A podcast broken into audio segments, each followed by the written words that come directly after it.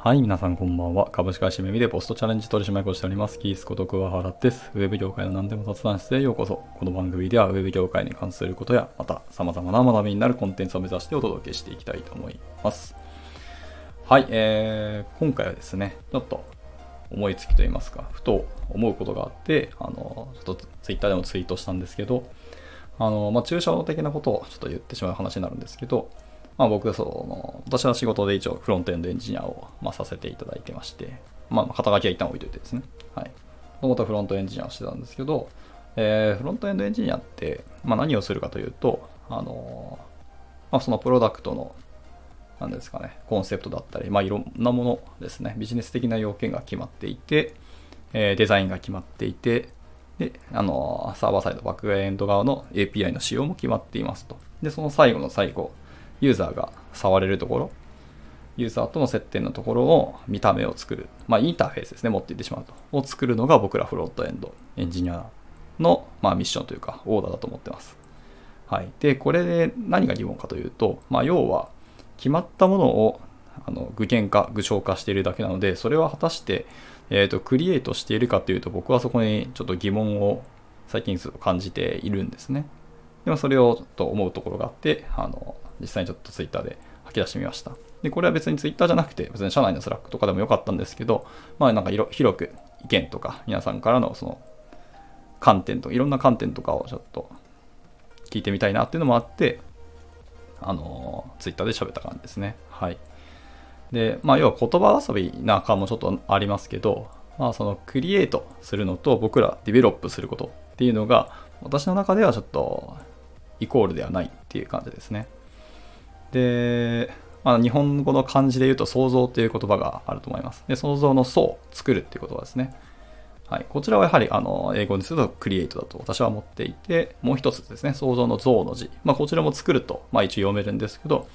こちらの方を僕はその developだというふうに思ってるんですね。なので僕らはやっぱりあくまであのディベロッパーであって、クリエイターではないのかなというふうに思ったりしてました。はい。まあ、なんでしょうね。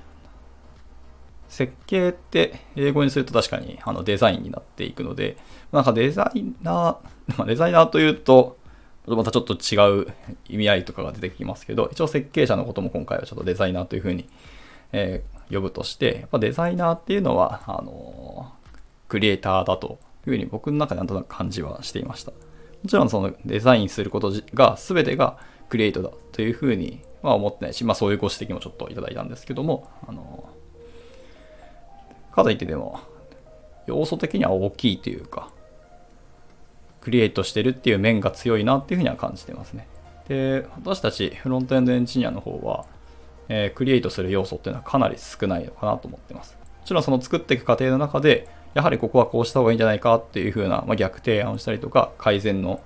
案を出したりとかすることも全然あると思いますし、まあ、そういう相談とか設計をすることもあるので、まあ、そこは確かにクリエイトするんですけど、決まったことそのものをあの具象化、具現化するっていうのを僕はやはりクリエイトと呼ぶのはなんかしっくりこないなっていう感覚がありますというとこですね。はい。で、ま、他にもなんか、えーと、コメントいただきまして、はい。まあ、何でしょうか。まあ、設計図があっても動くものができないんだから、実際ものづくりはしてるでしょうというところですね。はい。それもまあおっしゃる通りで、で、まあ、こちらももう一つ別の方からコメントいただいたんですけど、あの、まあ、変わらない作りの工芸品を作る、その職人ですね、いわゆる、職人さんのものづくりっていうのが、果たしてそれは本当のものづくりしているのかっていうことになるのかというコメントをいただきまして、で、まあ、こちらに関しては、あ、の答えは一応出ていて、まあ、ものづくりをされている方はもちろん、あの、ものづくり、実際もものを生み出しているので、まあ、作っているんですけど、まあ、あの、伝統工芸のものっていうのを、えー、クリエイターっていうふうに僕は呼ぶのが、どうもしっくりこないんですね。はい。じゃあ、ディベロッパーっていうかというと、まあ、ディベロップっていうような英語表現したことが今までなかったんですけど、言葉の定義からすると、ああ、なんとなくディベロッパーだなっていうふうに私は思っています。はいなんかちょっと難しいところですね。まあ、これは多分皆さんの感覚と違うかもしれないんですけど、はい。まあ、なんかそういうことをなんか悶々として自分の中でちょっと腹落ちしなかったので、今ここへちょっと吐き出してみたくなったなっていうところですね。はい。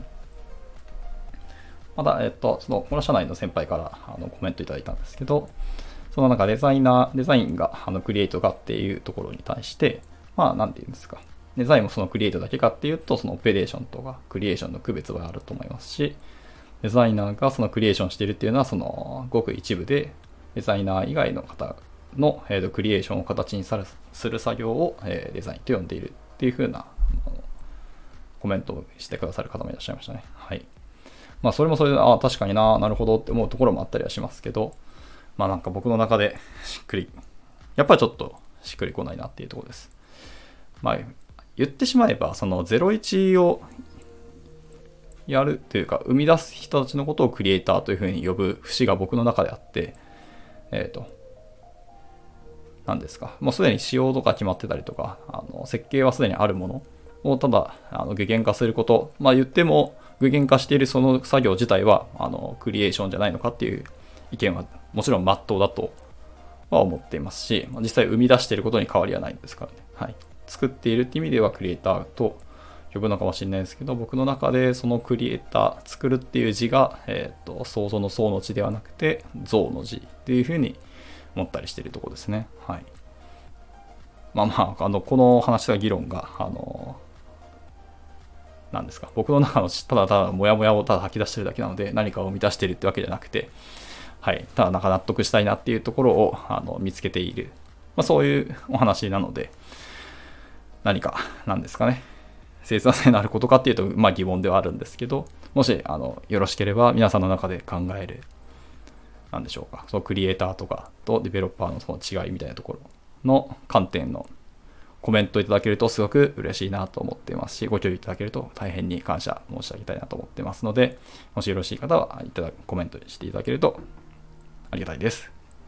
というところで、えー、と今回の収録は一旦以上にしたいかなと思っております。ちょっと何分抽象的な話で大変に恐縮なんですけどもね、はい、聞いてくださった方ありがとうございました。はい。ではまた、えっ、ー、と、なんか聞きたいこととか、えー、話してほしいことのございましたらいつでもレターをお待ちしておりますので、お気軽にコメントいただければなと思います。ではまた次回の収録でお会いしましょう。バイバイ。